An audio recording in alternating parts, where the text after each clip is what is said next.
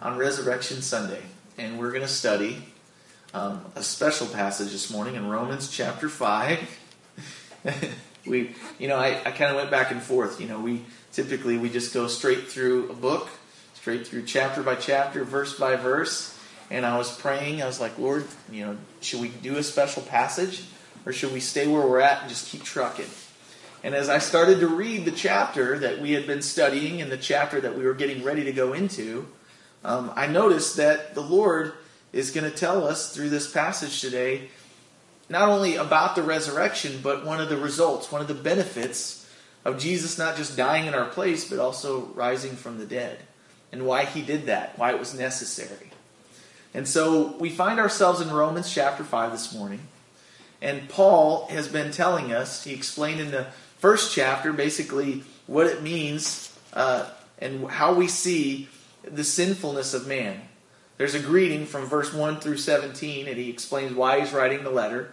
He says, I'm not ashamed of the gospel of Jesus Christ, for in the gospel is the power of God and the righteousness of God revealed from faith to faith. And so Paul's saying, hey, if I could come to you, here's what I'd tell you about. This is the biggest, most important thing that I can share with you in this life. And then in verse 18 through chapter 3, verse 20, he talks about the sinfulness of man. Now, if Paul starts writing the book of Romans and he starts to tell you, hey, Jesus died for your sins, and he doesn't lay down the foundation that you are a sinner and you, because of your sin, deserve death in the eyes of God, then you don't realize you need a Savior. If you don't know there's a problem, you're not going to look for a solution. And many times Christians will tell people that are not Christians, you need a Savior, but they never tell them what God's standard is for sin and for righteousness. And so sometimes I think we get the cart before the horse. And so the Lord, through the pen of Paul, reveals to the Romans there that man is utterly sinful. Even if he hasn't sinned, which he has, he's inherited sin, a sinful nature, a bent towards sinning through Adam. And that's what we'll look at this morning. But then he, from chapter 3, verse 21 through chapter 5, verse 11, he talks about being justified and what ways man can be justified. And he reveals to us that we can't be justified by our works, we can only be justified by faith in God. And so here we are this morning in chapter 5, verse 12. But last week in verse 10, Paul ended on this note. Chapter 5, verse 10. He says, For if, when we were enemies, we were reconciled to God through the death of his Son, much more, having been reconciled, we shall be saved by his life. Paul's explaining that before we receive Jesus Christ, we are not just kind of neutral. Man is not neutral. He's either for God or he's against him. And so we were at war with God. And so Romans chapter 3, verse 23 says that all have sinned and fallen short of the glory of God. And then in verse 8, he says, But God demonstrates his own love toward us, and that while we were still sinners, Christ died for us. And so I love that, that though we were against God, while we were still against him, that's when he died for us, proving that He doesn't show us favor, favor because we've done enough good or because there was something in us that He desired. But He's trying to restore what happened at the fall. He's trying to reconcile, to bring us back, to deal with what separated us from the love of God, which is our sin. And so He continues in verse 11, or verse 10, He says, If when we were enemies, if that's when we were reconciled to God through the death of his son, and it took death, Leviticus says that without the shedding of blood, there can be no remission or forgiveness or covering or cleansing of sin. There has to be a blood sacrifice. And they used to do the blood of bulls and goats, but now we come through the spotless Lamb of God. And so, without that shedding of blood, without death, there can be no reconciliation. And we know this. You ever had an argument with somebody in your family? You ever had an argument with a friend? Unless one person is willing to go, you know what? I'm going to agree to disagree. I'm going to give up my right to be right. and I'm going to forgive you, and you're going to hopefully forgive me as a result, and then that, that reconciliation happens. Pride keeps us from apologizing, right? Pride keeps us from letting go of something that really doesn't matter. And in our arguments and in our relationships, sometimes one person has to die to their own assumptions or opinions or belief and just say, you know what? I love you more than I love winning this argument. And that's what God did for us. He righteously doesn't have to forgive us of sin. He has no reason. He set the mark where it needs to be. He says, hit this mark and you can hang with me. And we all try to shoot arrows and hit the target. And sometimes we're like, you know what? I don't want to hang with you. I don't want to hit the mark. And we aim complete. I'm going to shoot the other way. It's like when I tell Lucy, if you go get your shoes, we will put them on and then we can go outside. She wants to go outside, but she's not willing to get her shoes. And so she does exactly the opposite of what I say. Or, hey, we've got some food for you here, Lucy. Are you hungry? Yes. Will you sit in your chair? No. Do you want the food? Yes. Will you do what I ask? No. Why is it like that? Sin nature. We naturally do the opposite of what we're supposed to do. And so Adam was no different. and when he rebelled against God, that's what put that in Lucy. She's inherited that. We didn't have to teach her to do the opposite of what we tell her. That's the sin nature that we've inherited from Adam. And so God loves us enough that he, he doesn't have to forgive us. He's totally righteous and judging us and revealing his wrath against our unrighteousness. But in his wrath, he remembered mercy. He does not give us what we do deserve when we come to him by faith in Jesus Christ. Now, if you spend your whole life and you reject the sacrifice, if you reject God's mercy and demonstrating his love for us and dying on the cross while we're still sinning against him, if you reject that, then he's completely just in judging you. But he shows mercy. He provides a sacrifice to bring us back near to him. And that's what he's done in Jesus Christ. And so, he's reconciled us, he's brought us back close. And not only that, verse 11, but we also rejoice in God through our Lord Jesus Christ, through whom we have now received the reconciliation.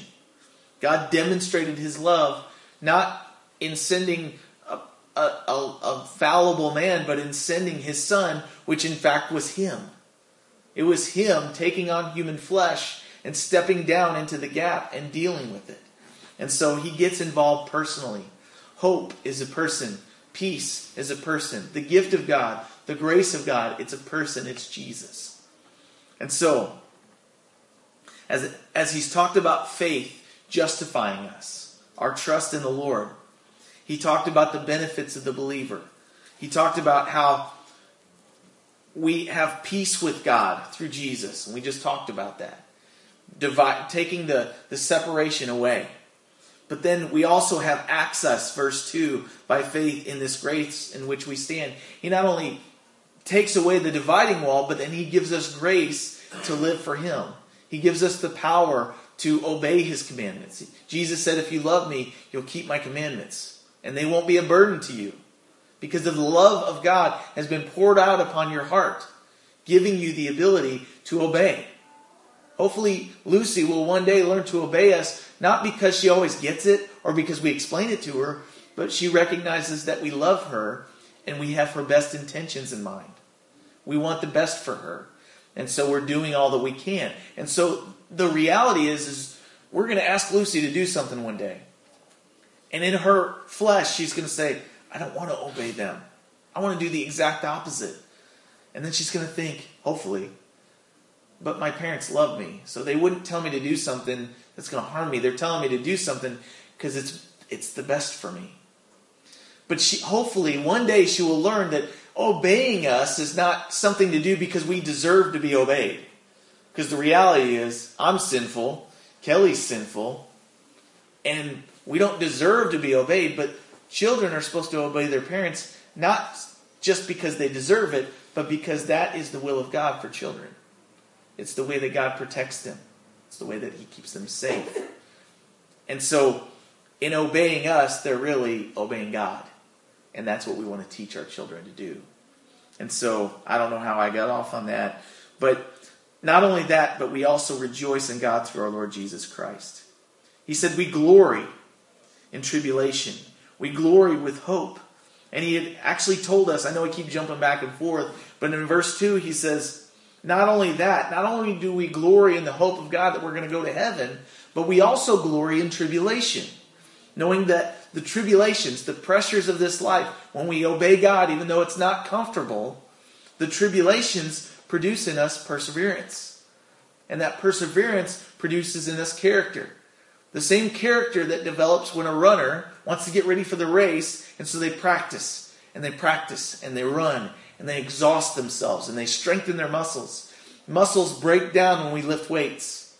It actually tears the fabrics between the muscle and the, the proteins and the, all that stuff. But when we lift enough weights and we max out and we do all the repetitions, what it does is when it tears the muscles, those muscles are then healed as we eat the right foods. And then what happens is those muscles become stronger because of the perseverance. And that strength is what we call character. And then in the day that those muscles are needed, we go to use them, they're ready, they're prepared. And in the same way, that character that perseverance and tribulation produce produces hope. Faith is a muscle. And if we don't exercise it, it doesn't grow, it doesn't strengthen. And so as we exercise our faith, trusting God in the little things, trusting God in the hard things, the tribulations, it produces character in us, which produces hope, because our hope doesn't disappoint because it's in Jesus. Our circumstances will change. The people around us will change. But when our hope is in Christ, Christ never changes. He's the same yesterday, today, and forever. And it won't disappoint because he'll always be there. And so, not only will that encourage us, because we'll learn to trust him more and more as we see that he's faithful when we're obedient, but also the people around us that are going through the same junk that we have to go through. They'll see our character, they'll see the hope that doesn't make any sense to them, and they'll go, I want that. And even if right away they don't necessarily want that because they won't want to go the way you went to get it, they may not want to go to Jesus for it. They just want to be strong. But the reality is they won't be able to. And then when they're broken, when they're weak, perhaps they'll have seen that example in your life. They'll come to you and say, Where are you getting that? Because I need it. I need peace. And then you'll be able to say to them, You can't get peace except through the person of Christ. You can't get peace till you have peace with God. And then, when you're in a trial, you can pray, Lord, give me the peace of God that passes all understanding because I need it. I'm hurting. I'm pressured. I'm weak. And so, Paul's talked about being justified by faith. He's talked about the benefits of believers. But then he's talking about a hope that's in a resurrected Savior. So, in chapter 5, verse 12, after he said that not only that, but we also rejoice in God through Jesus, through whom we have received the reconciliation. In verse 12, he says, Therefore, just as through one man sin entered the world, who was that one man that brought sin into the world? Adam. Adam is that one man through whom sin entered into the world. And death came through sin, and thus death spread to all men because all sinned. Why do we sin? We don't sin because we're sinners. Excuse me. we're not called sinners because we sin. We sin because we're sinners. People always throw well, I can't help it. That's just me. That's just who I am. Yeah, that's who you are. You're a sinner. It makes sense. When life squeezes you and out of you comes nastiness and sin, that's because you're full of sin. You have a, a will that just desires the easy way that is sinful. And sin is pleasurable for a season, but sin brings forth what? Death. So, because death entered through sin, all of a sudden, all of the descendants of Adam died. Remember, God told uh, God told Adam. He said, "What? He said, in the day that you partake of this tree that I've asked you not to eat from, you can eat from all these other trees. In the day you eat of it, what's going to happen? You will die. And Satan came along and said, You won't surely die. Started casting seeds of doubt, implying that God was lying and withholding some truth from Adam that he needed. And then so Eve took of the fruit, and then she gave it to Adam, and Adam ate. Eve didn't know any better necessarily, but Adam did. He knew the command. And so he took the fruit. And when he took that fruit, death entered. He ate it. He transgressed. He broke a commandment knowingly.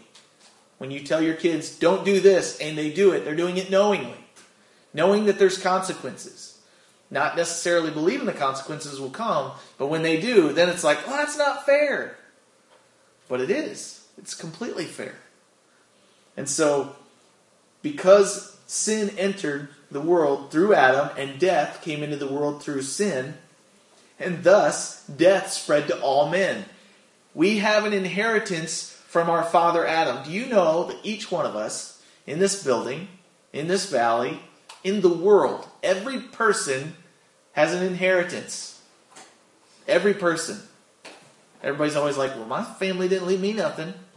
Well, if nobody left you anything, if you don't have an inheritance at all, no house, no money, no car, no nothing, Here's what you get. Here's your inheritance from your father, Adam.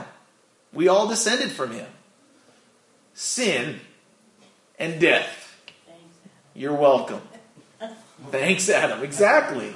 Thanks a lot. I could have done better than that. At least I, you know, at least, at the very least, I won't leave my kids anything. But don't leave me sin and death. What in the world? I think that was a slap to man. so here's what happens. That's our hope. Without Christ, that's what we inherit sin and death. Do you know what Adam's name means, by the way? Man. It means man. That's what man leaves us sin and death. Any man that you know, if you put your hope in them, you know what they got to offer you? Sin and death. So, my point is, is that that's the best that man has to offer sinfulness, a sinful nature, sinful habits, sinful character. Verse 13 For until the law, sin was in the world, but sin is not imputed where there is no law. Nevertheless, death reigned from Adam to Moses. From Adam into Moses. I know you guys were just riveted this year, reading the Old Testament, reading all the genealogies. So and so begot so and so. So and so begot so and so. But notice the key. Everyone, and then they died. They may have lived longer than we do now, but then they died. They all died. Even Adam. The oldest living man, Methuselah, died at 969 years old. I know that's hard for us to understand, but the world was different. But the reality is, is it's like this. If you've got sin, and sin corrupts, it does just this. It's a corrupt, it's a corruption thing. If you want to know what corruption is, go out and look at your car and see the dings and the dents. And then a lot of, remember the 80s Toyota pickup trucks? They all had like the entire fender rusted out on the bottom. Why did that happen? Or there'd be like these slight cracks in the paint. Something to do with the clear coat, but I don't know anything about that. But basically, what happened is the metal was exposed. And when it got shipped overseas on the salty seas, salt gets in there, right? And that salt gets on the metal, and there's some sort of scientific ionization where electricity goes through it, and I don't know anything about that. I know just enough to be completely confused. But I know when salt and water and metal mix, there's corruption. We call it rust. And that rust, when it happens, doesn't necessarily all have to be exposed. But that rust travels from that broken spot in the paint and it travels under the paint, right? And then what happens? The paint bubbles. And then you're like, man, I hope that goes away. And then the paint busts. And then all of a sudden, when that paint busts, that hard exterior, you see what was really going on inside. And so Paul spent all of Romans so far revealing to us the sinfulness of man. You may not be able to see it. There's some people that are nicer than others, but without Jesus, they're still corrupted. They still have a sin nature. They may not be heinously sinful, but they're still sinful without Jesus. And so, corruption of man is what we have. For until the law, sin was in the world, even though we didn't know it was there. But sin is not imputed where there is no law. Even so, even though sin wasn't imputed, we still see death. Man was never meant to die. Nevertheless, verse 14, death reigned from Adam to Moses. Death is in control. No, none of us have any power over death. We will all at some point die. That's exciting, right? No.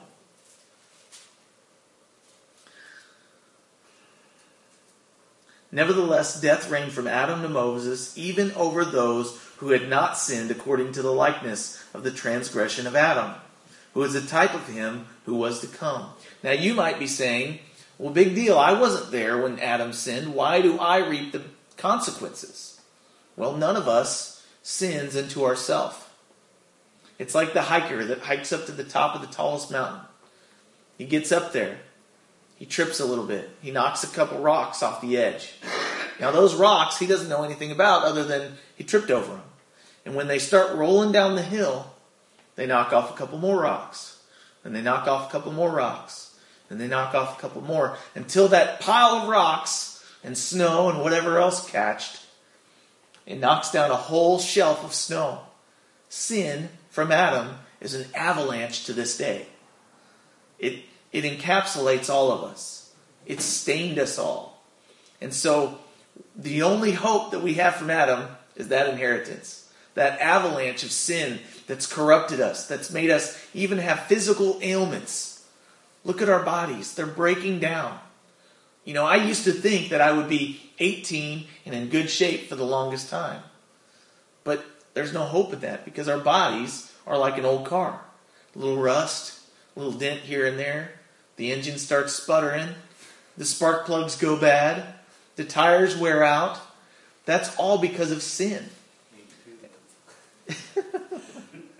so, our bodies, they're sputtering out, right? They can only get so many miles. They're going to give up. So, what's the answer to that? It's the resurrection. And so, nevertheless, death reigned from Adam to Moses, even over those who had not sinned according to the likeness of the transgression of Adam, who is a type of him who was to come. Adam was our headship, he was our leader, he was the best of the best. God formed him out of the dust. He wasn't a copy of a copy of a copy, he was the original. God breathed into them the breath of life. And then when he sinned, we inherited sin. Verse 15, but. I love this. It's a contrast. Adam gave us sinful nature, Adam gave us death. But, verse 15, the free gift is not like the offense. For if by the one man's offense Many died. We know that. We experienced that. Much more, the grace of God and the gift by the grace of the one man, Jesus Christ, abounded to many. That word abounded means overflowed. I love that. I think of an overflowing well of water. Have you ever seen a spring just out in the middle of the woods and it's just spewing out water? Just it doesn't stop. It just goes. Whether there's a drought, whether there's a season, it's just always spewing out water. Well, what is water a picture of? It's a picture of life. We have to have water. We have to have food, but we definitely have to have water. Man can live for a decent amount of time without food. He can't live very long without water. 70 to 75% of our bodies are consisting of water. And so in water is life. Think about the woman of the well. She was standing there in, in Samaria, and Jesus walked up and he, he spoke to her. He said, Woman, draw some water from that well. And so she draws water. But she says, You know, who are you to ask me for a water for drink? Because she was a Samaritan. Jews didn't talk to the Samaritans, the Samaritans. But as she brought up the water, he said, Woman, if you knew who I was, you would ask me for a drink. And I, the water that I would give you, you wouldn't have to come back to the well for it because it would sustain you for eternity. He wasn't talking about physical water. He was talking about the water that, that he had to offer, the eternal, last, everlasting life. He was, in fact, the water that that spoke of. So, The free gift is not like the offense, for if by the one man's many offense many died, much more the grace, the undeserved gift of God, and the gift by the grace of the one man, Jesus Christ, it abounded, it overflowed to many. Verse 16, and the gift is not like that which came through the one who sinned, for the judgment which came from one offense resulted in condemnation.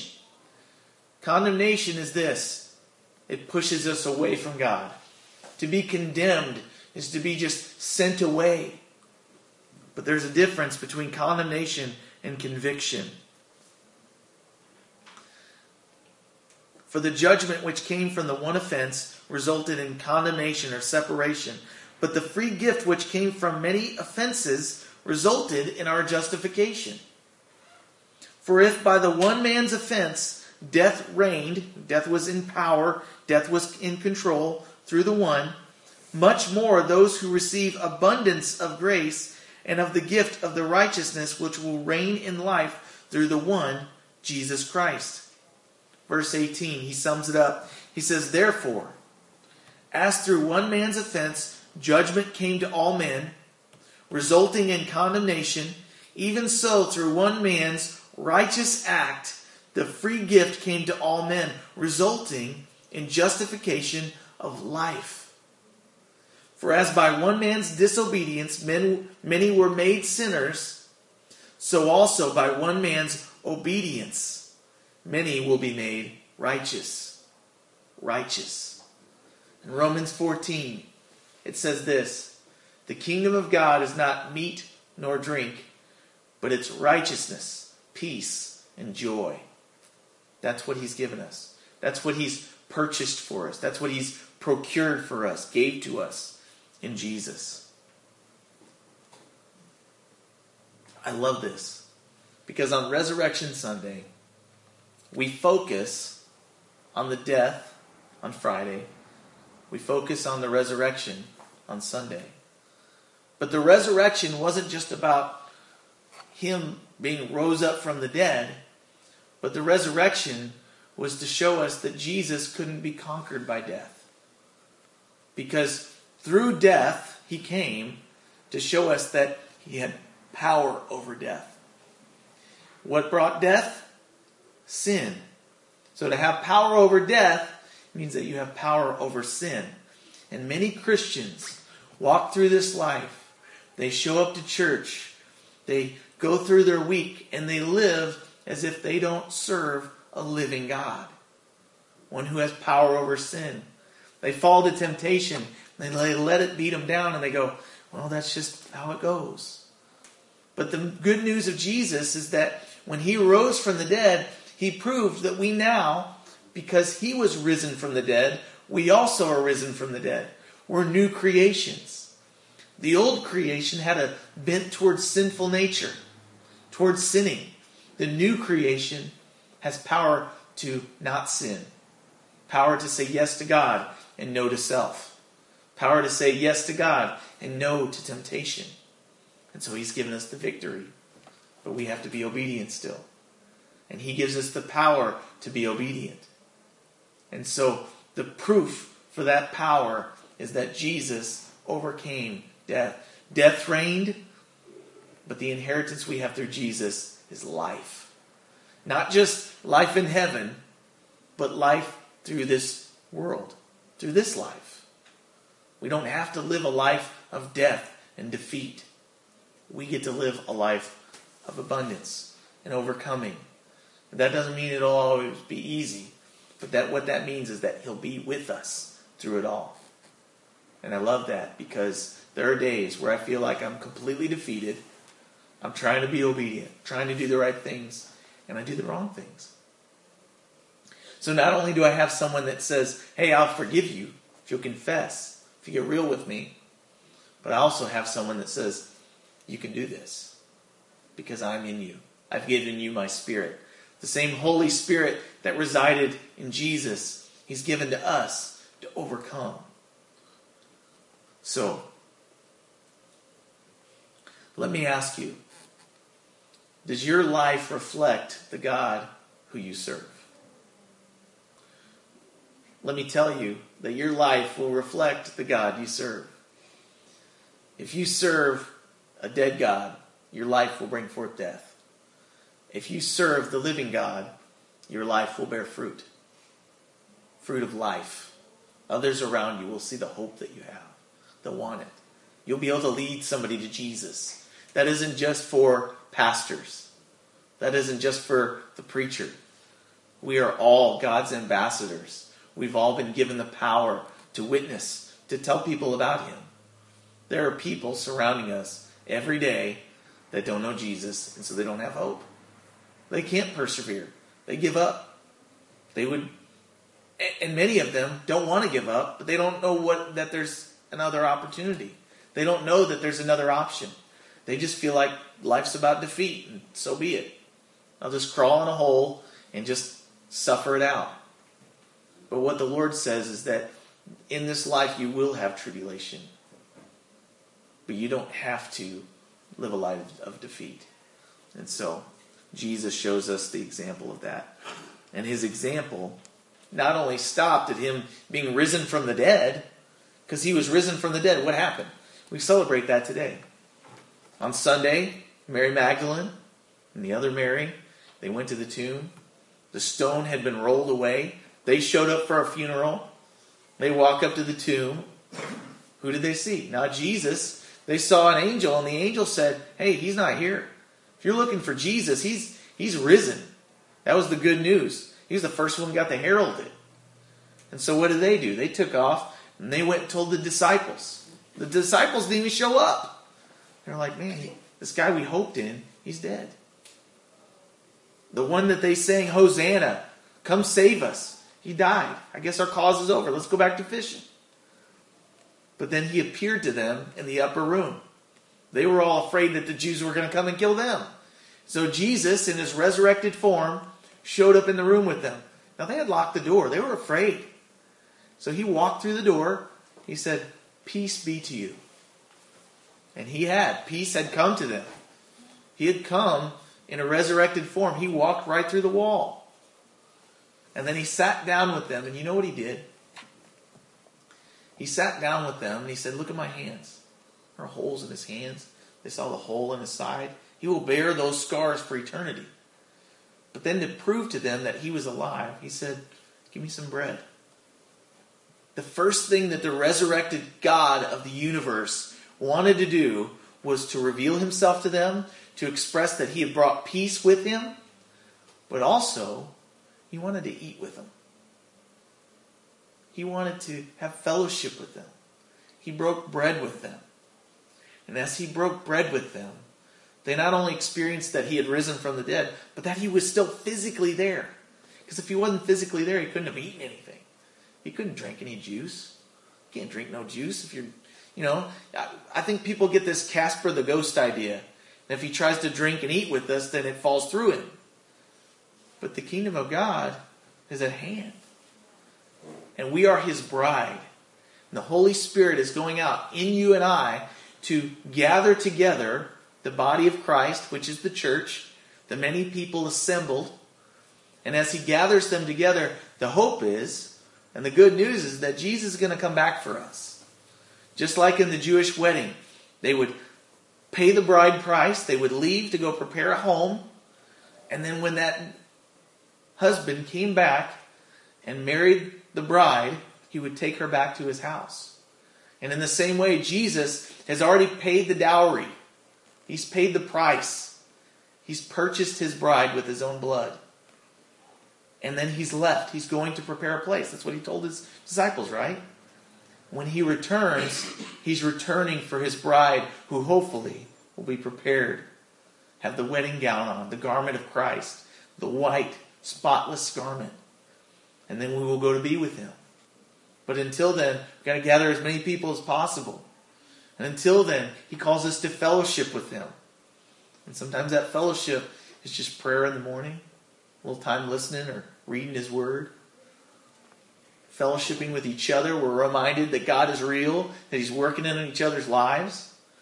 And then we break bread together and we eat the body and the blood of Christ and recognizing that it's not his physical body, it's not his physical blood, but we do it as a tangible way to remember that He is good, that He is God, that He died for us, but that, that wasn't the end, that He rose and He's coming back.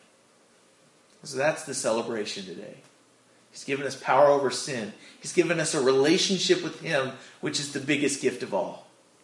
Because sin separated us from Him. So, what's going to happen is uh, we're going to take communion, like we typically do on the first Sunday of the month. And we're going to take communion. We're going to take the body, which was broken. We're going to take the blood, which was shed for the covering and the cleansing of all of our unrighteousness.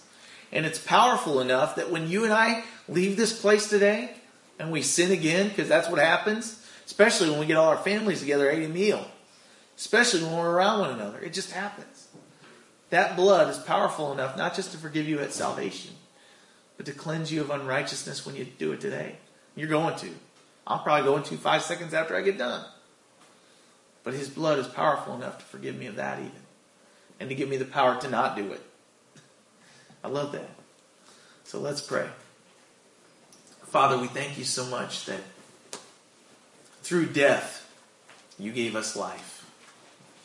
And though it looked like to the world that you were defeated, that in that defeat you used the wrath of man to bring out the righteousness of God and to provide a sacrifice for each one of us, Lord. And so, Lord, as we rest in that sacrifice, that your good deed, that your death was good enough to provide for us a way for salvation, we ask, Lord, that you'd help us to live in light of that truth.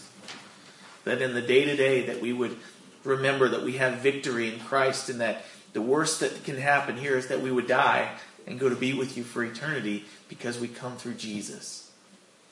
And so, Lord, there's hope in that. There's strength in that.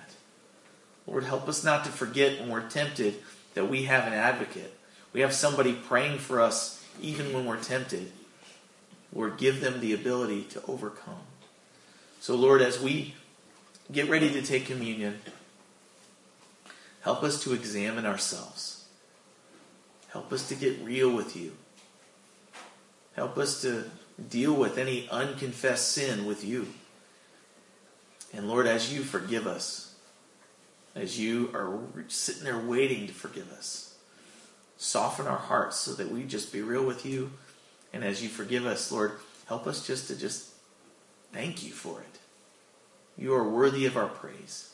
And so, Lord, we take this communion and we remember all that you did, all that you're continuing to do, and all you're going to do. Lord, you're not finished yet. You're going to have the final physical victory when you set up your kingdom. And we want to be a part of that. And so, Lord, uh, thank you for your love. Thank you that death is no longer reigning over us if we are in Christ. And Lord, in the meantime, help us to live like we're going to be with you one day and help us to experience the peace that comes with being with you now, trusting you even though we can't see you. I love what Jesus said to Thomas there. He said, Blessed are those who believed and have not seen me. Because one day we're going to see you, Lord, and I think we're going to be blown away. Thank you. In Jesus' name, amen. Go. Okay, so